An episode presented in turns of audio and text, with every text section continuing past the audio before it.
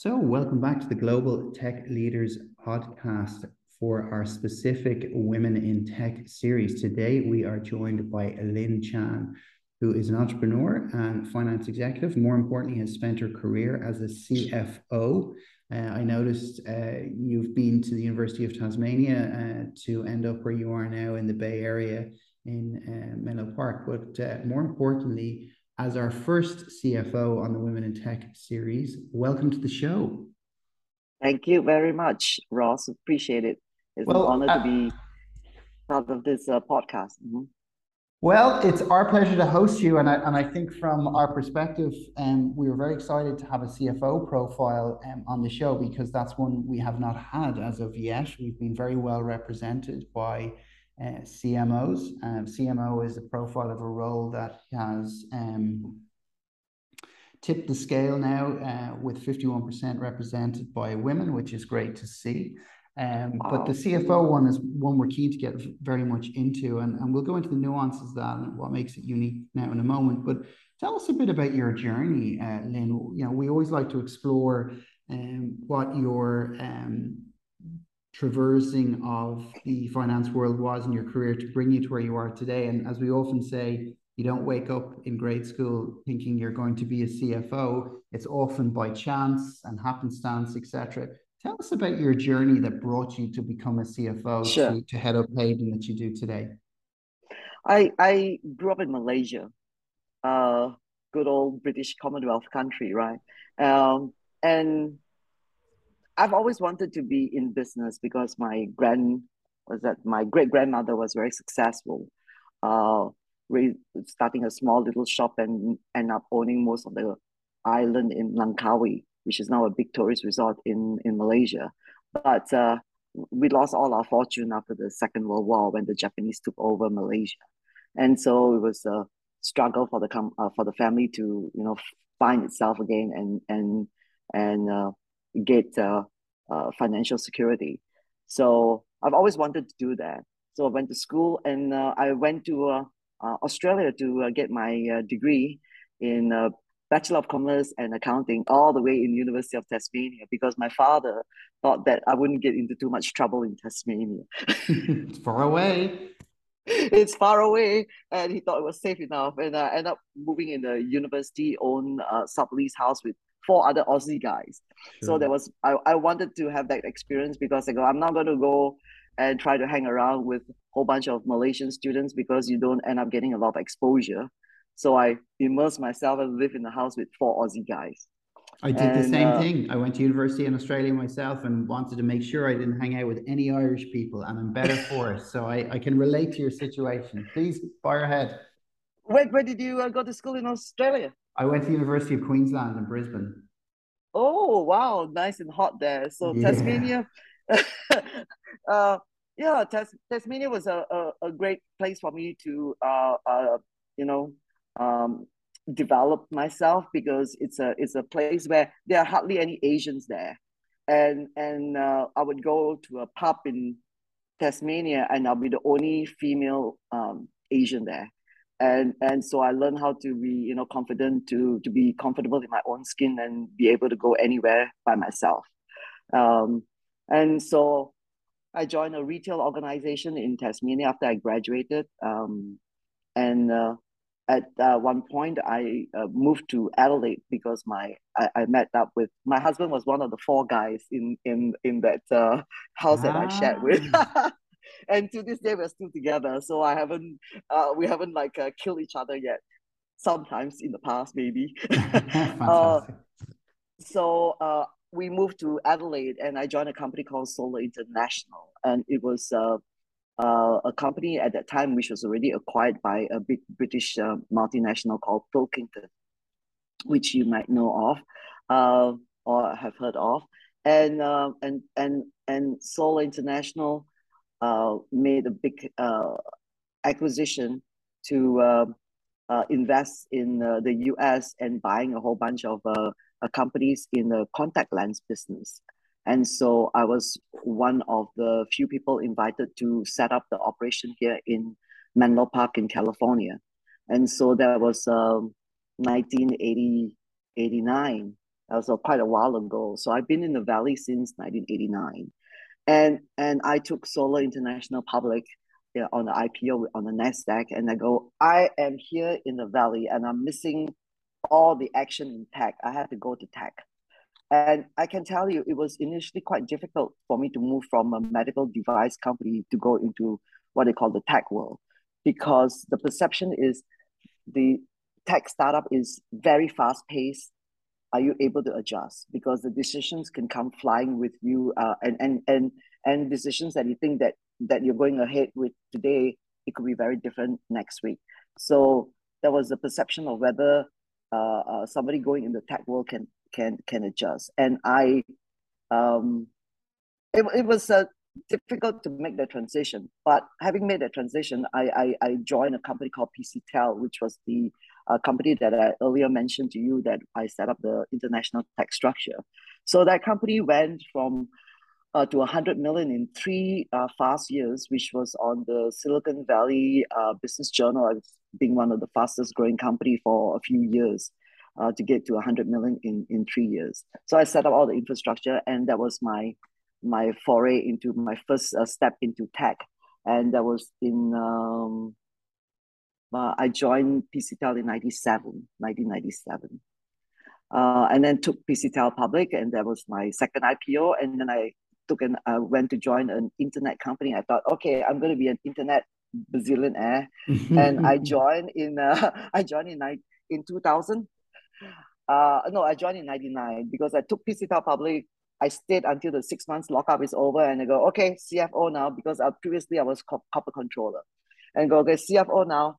Let let let's do the the jump. And uh, as luck would have it, you know, we have the dot com crash, and instead sure. of uh, making a lot of money, I was caught up in uh, AMT, alternative minimum tax, and so I I I, I had a very um, painful lesson, and and to this day I, I still keep to that lesson right now.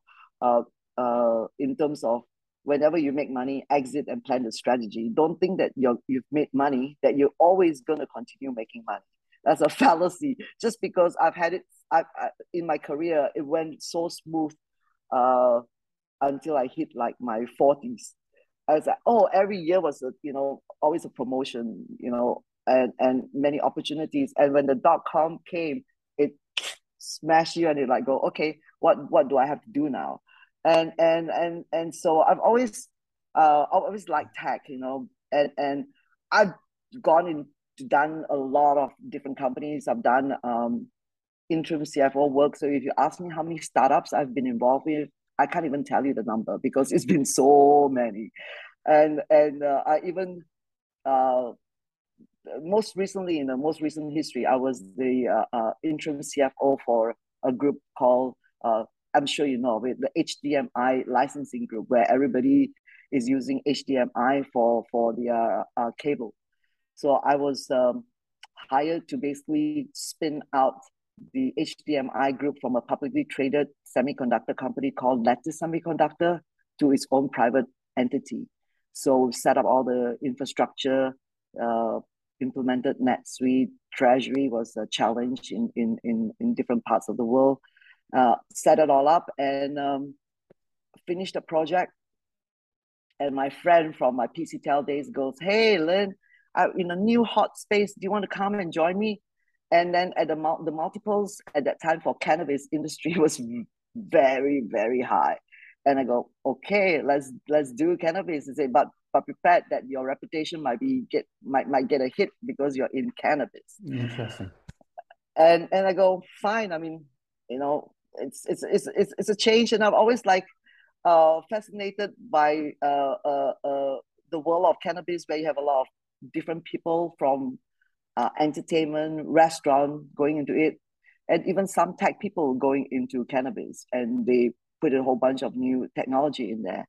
But after a while, after being in cannabis, uh, five years in cannabis, and uh, I uh, involved in many uh, like uh, fundraising, management struggles, sold the company, sold the, the company that I was with to a publicly traded company, and then uh, uh, eventually uh, had enough of the cannabis world and went back to tech.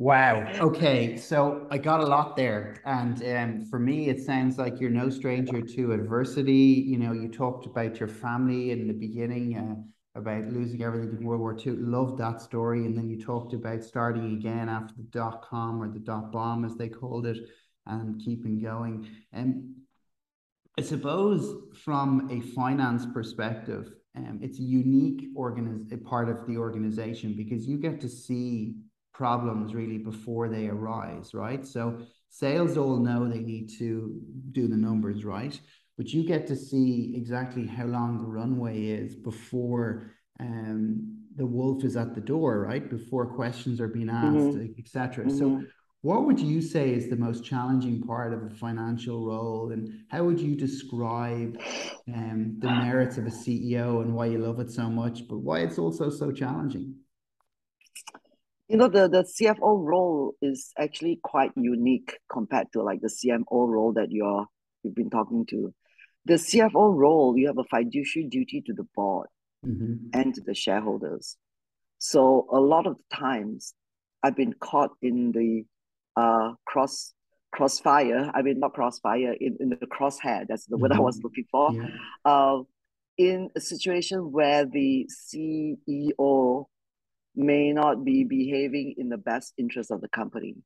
And, uh, you know, for the other positions, you don't have to do anything, but as a CFO, you are responsible for the to the board. So I've been in a couple of tenuous situations where you have to step up and at the uh, risk of losing your job and going over your CEO's head to go to the board to raise a particular issue. Sure. And what's that experience like? And how did you find that as a woman? In, in, in Stressful. you, you, you sometimes like sit down and you think, ah, oh, is this the right thing to do or the wrong thing to do? Right. And then you go, okay, it's not going to be good for my, for, for, for my sanity. And then I can, I can lose my job. Uh, because the CEO, no CEO is going to like a CFO going above their head to report them to the to the board.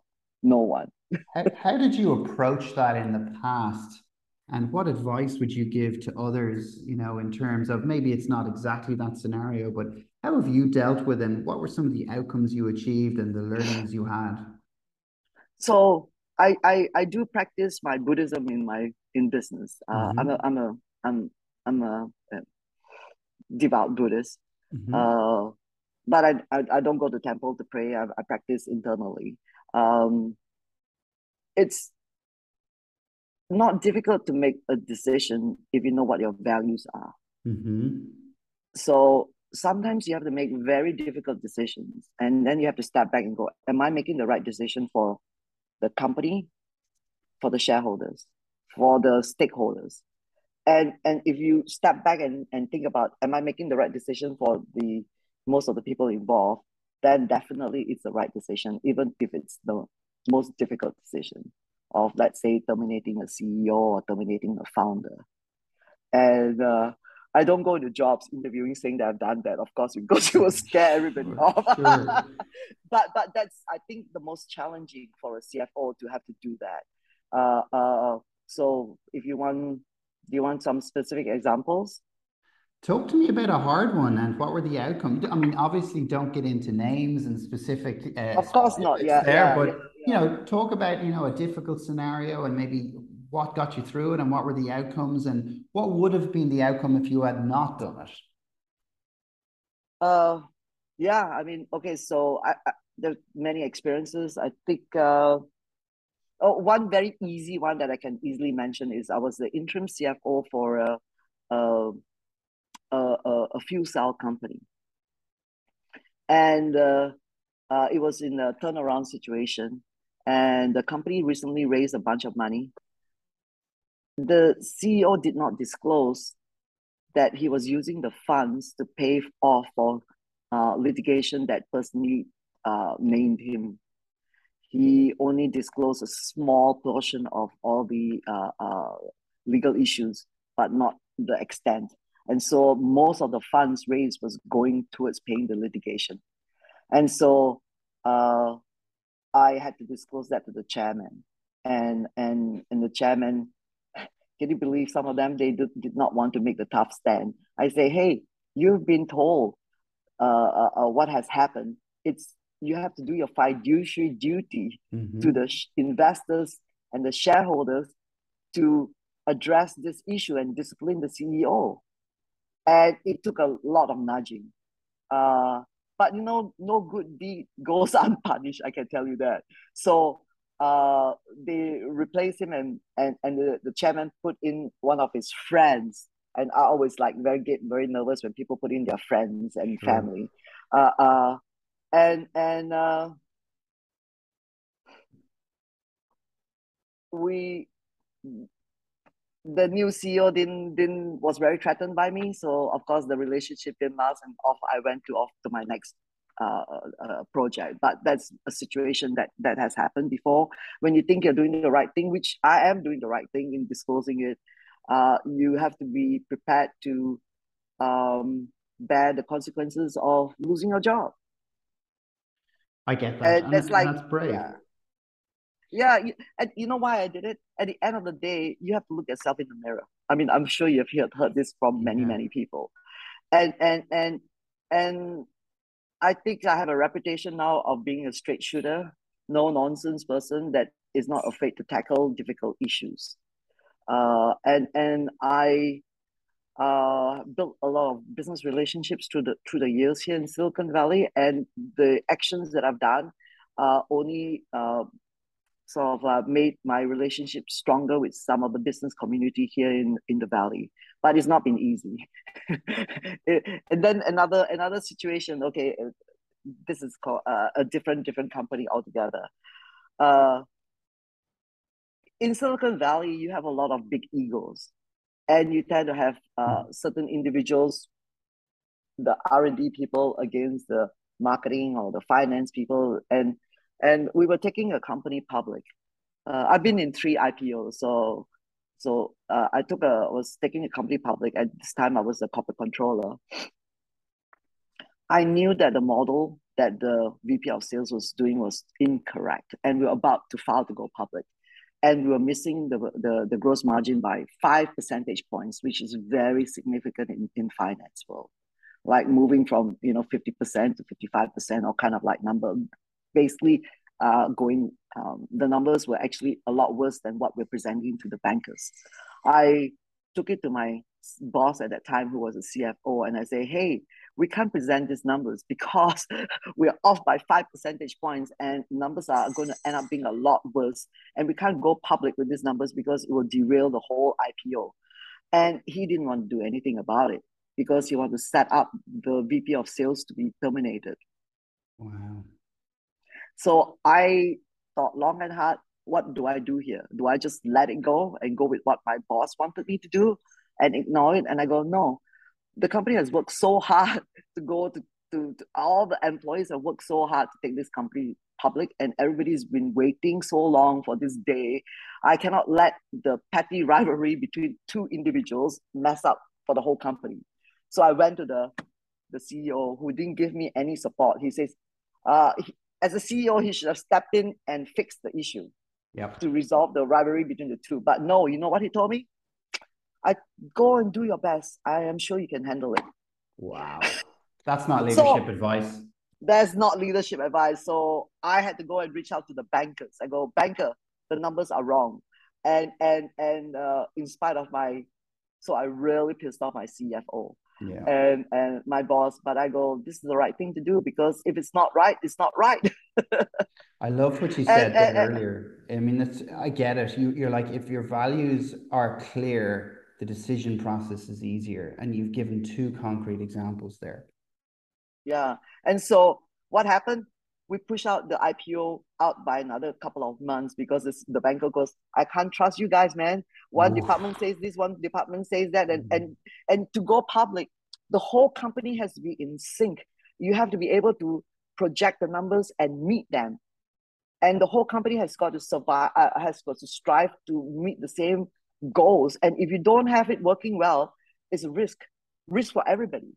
Uh, uh, uh, and and so the IPO got derailed. The bankers brought in their own president to manage it to provide some leadership, and uh, it was a successful IPO. uh, uh, two quarters later. Fantastic. So and then and then the whole story at the end of the day, uh, the CFO hated me. But then uh, in the uh, the the in another uh, project that I was involved in, when I left, and and my CFO at that time for this particular company that that hated me, uh, was applying for that same job.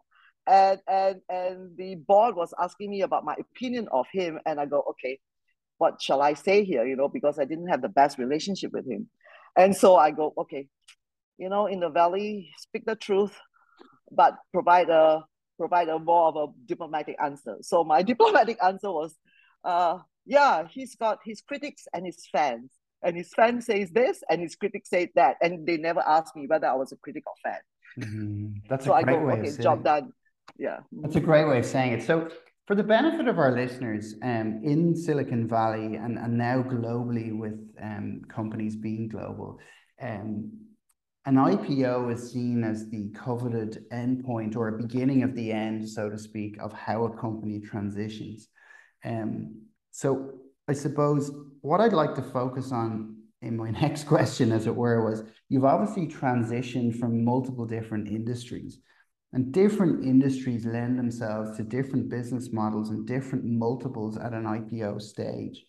So you talked about product, you talked about hardware, you, you were even in cannabis, and obviously now in the tech world, and what we now talk to today about the SaaS world, so software as a service, having an incredibly high multiple.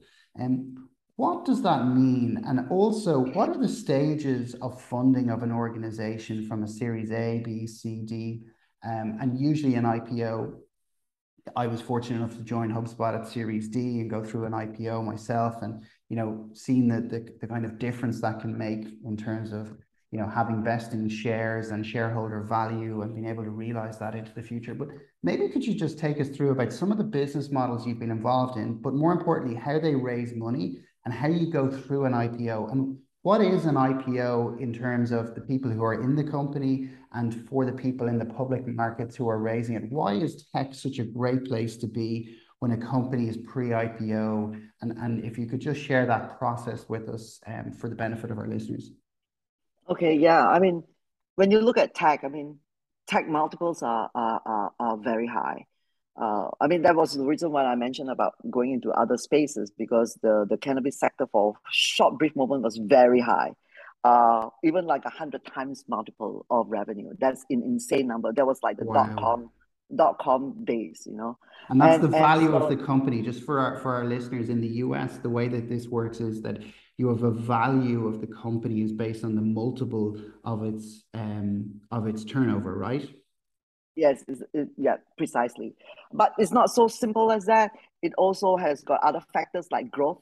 The growth has to be there. It's got to have crazy growth like the company that I'm with, uh, Hayden now is projecting growth of from 5 million to 39 million to 100 million because, and, and I've seen so many business models and, and this is very, very doable for, for this company that I'm with.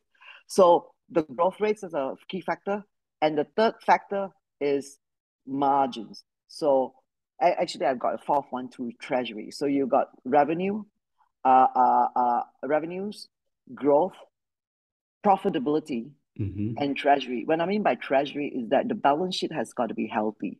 Okay. So, uh, uh, one of the firms that we were looking at recently, the CEO was asking me, uh, this is a little of an anecdote, but they will explain it. He said, I don't understand why this $4 billion company in revenues has a multiple or has a market cap of only 800 million. What the hell is going on there? Is this, and, and, and I said, well, a couple of things. Sales are decreasing.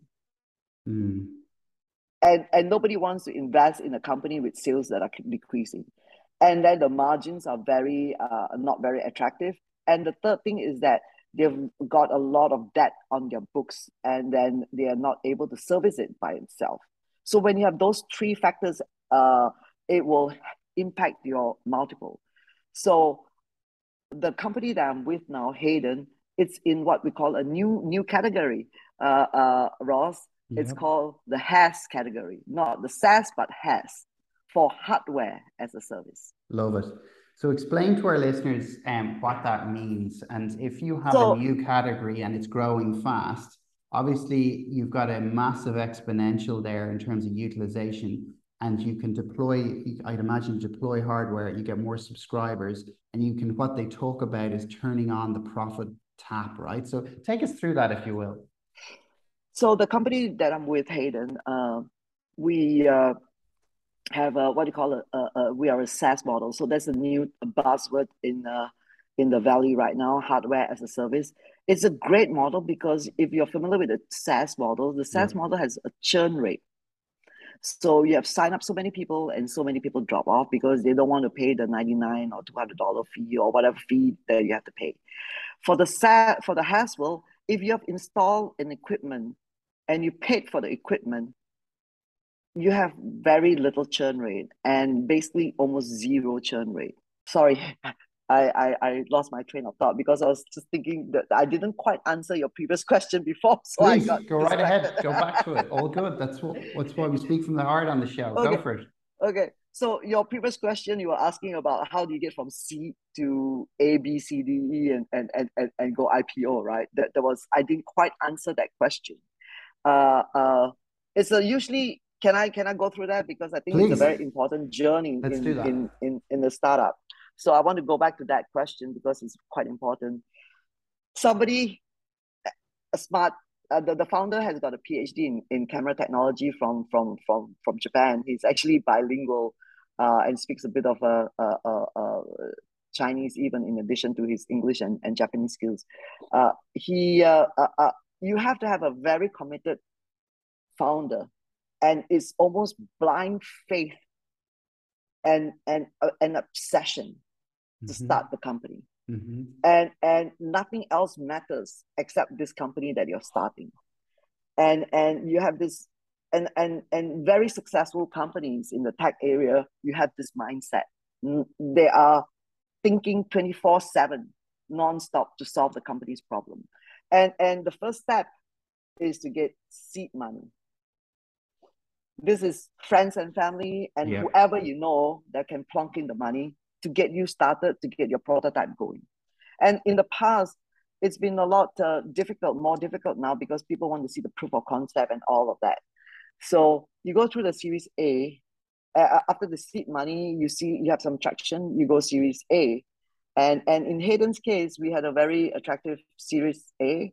It was a uh, we, we, we raised altogether 30 million. Series A was 20 million. Uh, and with a, a post money valuation of 90 million. And then now we are doing our Series B, and then the multiple goes goes up in the in the HaaS world. From the last report on the HaaS, there's a, a, a report published by Silicon Valley Bank and Eclipse, a, a VC specializing in space. The minimum exit point of a HaaS company was 16 uh, uh, uh times of revenue. So that's what we are using now, using a lot of external uh, market data to validate our uh, valuation. And of course, we've got high profitability, high growth, and so we can justify going out and defending a high multiple. And so, so let's get in. Just, just at, question on that, just just so our, our, our listeners understand. So series, so you've got seed money, which is friends and family jumping in, where you're getting proof of concept, effectively product market fit. Series A is really where you raise your first round of funding, where you give away a percentage of the company, you get in money, which allows you to fund maybe some stock for hardware, some further R and D, some you know mm. infrastructure needs, etc., hiring of key staff, and and so on. And after that, you obviously go out and you sell more, and you you obviously there's a there's a lovely term called burn rate, which is how much it costs on a monthly basis to run the company. And normally, and this is the interesting thing that blew my mind when I joined a pre-IPO, is that you often don't have to be profitable. So you're often losing money. And then just for our listeners, in terms of Series B, you're putting more money in and you're losing more money potentially. Why would you, what's that process like and why would you so, do so, it? So Series B, so Series B is tend, tend to be where you scale up operations. The proof of concept has already been done mm-hmm. and you need Series B funds to be able to expand your sales. So we basically need the Series B to uh, hire a whole bunch of people because we cannot support uh, uh, uh, so many different customers because each each customer uh, the contract is in the tens of millions of dollars, and we need to have a whole team supporting each uh, customer. So the first one was uh, the first time we started well, uh, is is with the the MTA in New York. We signed a contract with Conduent, so there's a team there. We're working with the DC, uh, uh, Oakland, and LA groups, and all around the different uh, entities. And so you have to have different teams, and so the the funds are being used to be able to uh, start operations in in different cities and different parts of the world and and that's how you hope to you know get your sales. And and i just recently asked a, a banker what is the minimum that that I've, I've not taken companies public recently? So they're still looking around the 50 plus million range. So you got to get over to the 50 plus million range before you can even think about an ipo so and and and, and the whole ipo process is the company has to be you know remember i mentioned earlier the company has to basically work together as one entity to be able to say this is what we're going to do this is and then and meet that.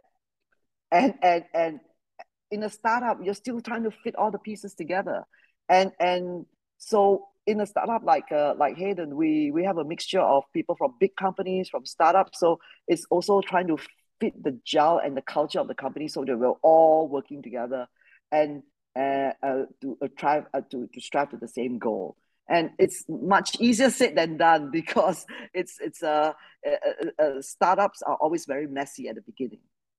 That's the part of the nature you know. Absolutely. not many policies and process, processes but for you to be able to scale up to be a hundred million dollar company you cannot be dependent on one person now. It has to be uh, uh, uh put in a whole bunch of process and it cannot be uh, dependent on an individual anymore Absolutely. And and um, sorry, did I address your question yeah, earlier you about did. how do you get to that? yeah. It's interesting you mentioned the $50 million mark. That's very interesting because often it's talked about in terms of number of rounds, but actually it's more relevant to talk about it in terms of absolute dollar, you know, uh, dollar uh, valuation. Um, and, and for the benefit of our listeners, um, the way that the, the, this works is that you have a venture capitalist. We've had many of them on the show in the past before and they have a fund, they have various investors in a fund. They go and actively seek out innovative, interesting companies that are growing that they can put their money into so they can get a return for their investors in that fund. And when you go through an IPO process, what you're doing is you're listing on the stock exchange, usually the NASDAQ or the um, NYSE, and you're offloading that VC debt into the public markets on the stock exchange, which is now managed by the SEC and uh, regulated by the SEC. And then what happens is the VC investors then suddenly get their money back and get a return on their investment, and they're out of the mm-hmm. game. And it means that you can now buy the shares in the company on the public markets in your, you know, E-Trade account, etc. And all of the people who who join the company in an early uh, stage have got vested stock, meaning that they have to stay for a minimum of usually a one-year cliff on a four-year vesting mm-hmm. schedule They'll stay for, you know, if they're in the company four years since the very beginning, then their mm-hmm. their valuation through multiple rounds becomes worth more and more through each round. And when they go out through the public markets, they they get that converted into stock, which they can now sell publicly, which they couldn't do before. And then hopefully that stock price might go out. Usually there's a perception value of, you know, somewhere in the 20s because people have in their head that that's what shares should be worth and there's a lot of jiggery pokery and engineering that goes on in terms of number of shares issued to make that number happen. Um, but the reality is your equity in the company stays the same. It's your shares may come down, um, but the value is is a dollar value that goes out to the marketplace, and then hopefully that twenty five dollars, you know, could grow into you know maybe 250 maybe 500 maybe $1000 per share and that's where you, rate, you make real money but normally you make money in the ipo and then you, you keep going and ride that train have I mm-hmm. captured yeah, I mean, that's, well? Yeah, I mean that's the plan. That's the plan, that's right?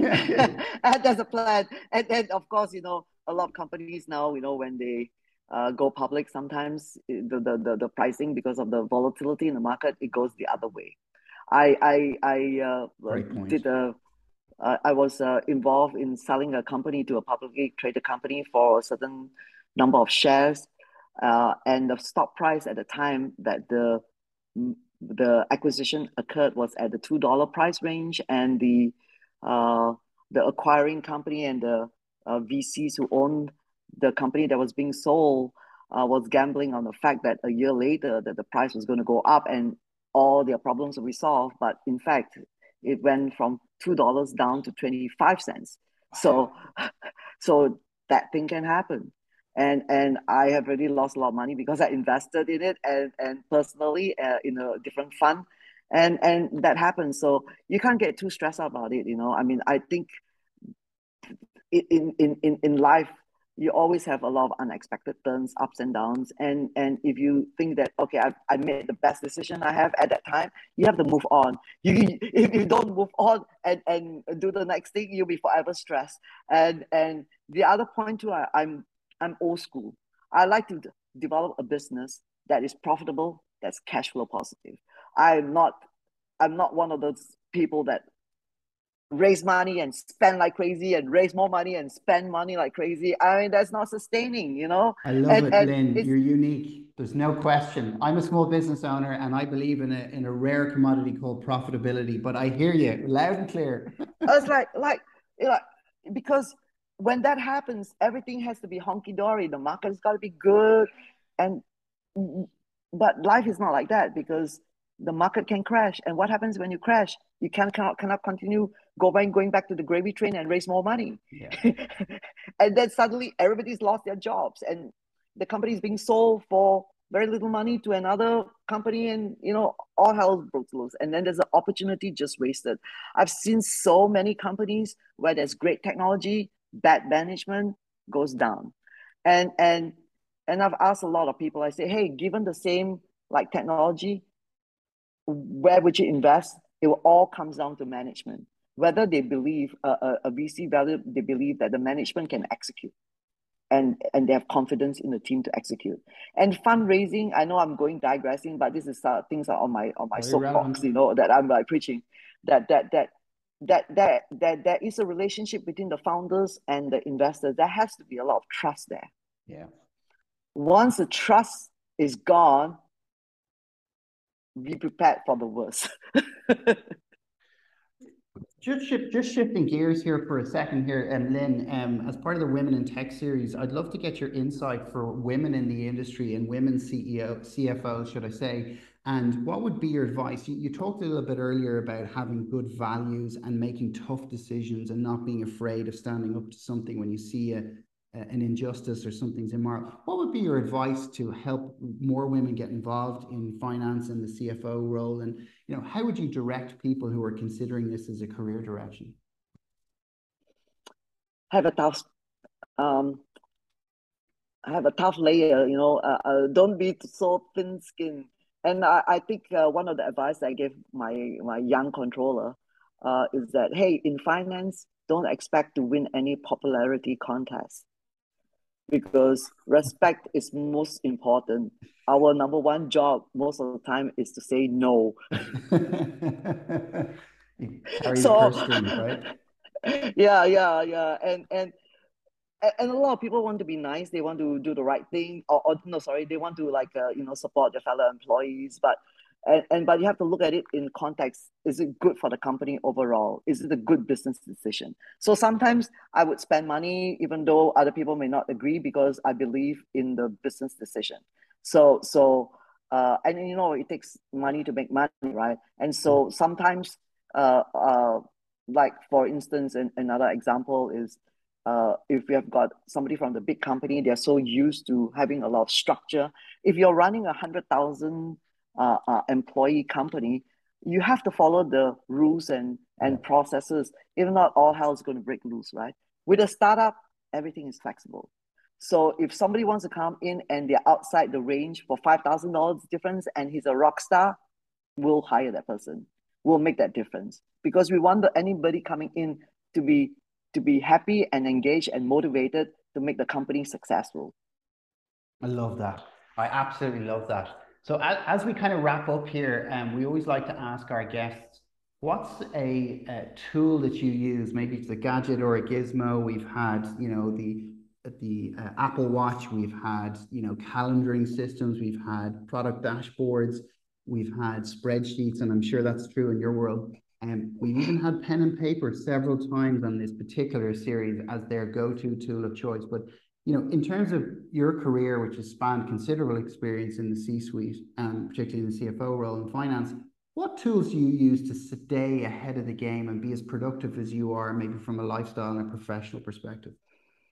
So of course, all CFO person, people like their their spreadsheets. You know, spreadsheets tell us how things are going. You know, spreadsheets tell me when I'm going to get into trouble, whether it's six months time or twelve months out down the road. Uh, so spreadsheets are definitely a, a must. PowerPoints, you have to have that, and to be able to grasp new um, apps because there's so many apps coming up all the time. You know how to make your life a lot simpler. So, you know, but but my go-to tool in addition to that is, you know, my note. there you go. There it is. yeah, and my, my phone. I mean, I, I cannot live anywhere without my phone. You know, usually at the C-suite, that's the one thing too. Your life is never your own. So people who want to go up the ladder, they have to know that you have to be available and accessible at all times. That that that the job is not a nine to five job. Mm. If you want to go up to the senior ranks, if shit happens, you yeah. have to be available. Uh, uh, uh, and you have to take care if the issue comes up in the weekend, you have to devote your time. And then there was one time there was a, a, a particular issue in the company and my phone was ringing off the hook and and then my family says oh mom you're very popular today i go yeah it was a saturday or a sunday but it happens so so that's the the the the the the, the, the one of the parting words i would say to people is to be flexible to keep an open mind and and and and to go with the flow and and also I always remind uh, a lot of the people that I, I mentor a lot of kids, uh, uh, and I always mm-hmm. tell them uh, uh, that uh, you are. I mean, I'm borrowing it. I'm not the only person who came up with all these ideas. I'm borrowing it from little places everywhere, wherever I read. Sure. As I always remind people, you are the main actor, the director, the mm-hmm. producer of your movie of your life your parents, your advisors, they are your supporting actors and actresses. You know, you are the main actor, the director, the producer. You have to make your choices. It's not, I mean, as a woman minority, when I first started, I was upset with the world because I thought, hey, you know, they're discriminating against me because I'm Asian, uh, because I'm Chinese. And and don't ever let that even bother you because everybody has got their own biases and it's not reflective of you. And i used to take things personally. I i don't now. I go that's your problem. Yeah. and, mm-hmm. and and and yeah. And and and and and you have to stay to the course to what you believe in yourself and you have to have confidence in yourself that you can execute. Uh, uh, uh, uh, uh so that's why i remind my my my my the young ones that i mentor. And and sometimes I, I tend to take on people who are hardworking, smart, and and want to work hard. I mean, work hard, and and and and these are traits that uh, uh, that I admire and respect. Degrees or no degrees, it doesn't matter. I advise a a a a, a, a um, um, a recent employee in the cannabis world where he was promoted up the ranks and became manufacturing manager with without finishing his degree and and and uh, other people with phds were looking down on him because he didn't finish his degree. But he could solve problems that the phd guys couldn't solve. And i told him and and when cannabis was world is not doing so well and he wanted to apply for a job in facebook i said hey you can solve all these problems in a small company that other big companies will have a whole bunch of people doing it. You can do it. So when i talked to him recently he goes ah it's been so easy you know? And then i say see you can do it. I love that. So that's, that's all. That's, that's, you know, that, that's all I want to say. Yeah. Mm. It's hugely valuable. And I think, you know, uh, I loved your old school approach. And I think that, you know, for me, you can only be responsible or held responsible for how you feel. It's not your responsibility to care about what other people. And I don't mean that in a dismissive way. I mean, if somebody else chooses to feel a particular way, that's not your choice. You can only be that's responsible true. for that. Yeah and you've really you've shown determination and grit i think i would define that as um, i think that's a huge insight for people to take ownership and responsibility for their own future and the movie as you called it which i loved um, i can't thank you enough for being part of the show today huge insights as i say and i look forward to speaking with you again in the future Thank you so much. Uh, appreciate your time. Thank you. You've been listening to the Global Tech Leaders Podcast, designed for both established and aspiring career focused tech rock stars, as well as helping leadership figure out how to speak global in today's multicultural world. For further details, check out sf talent.com.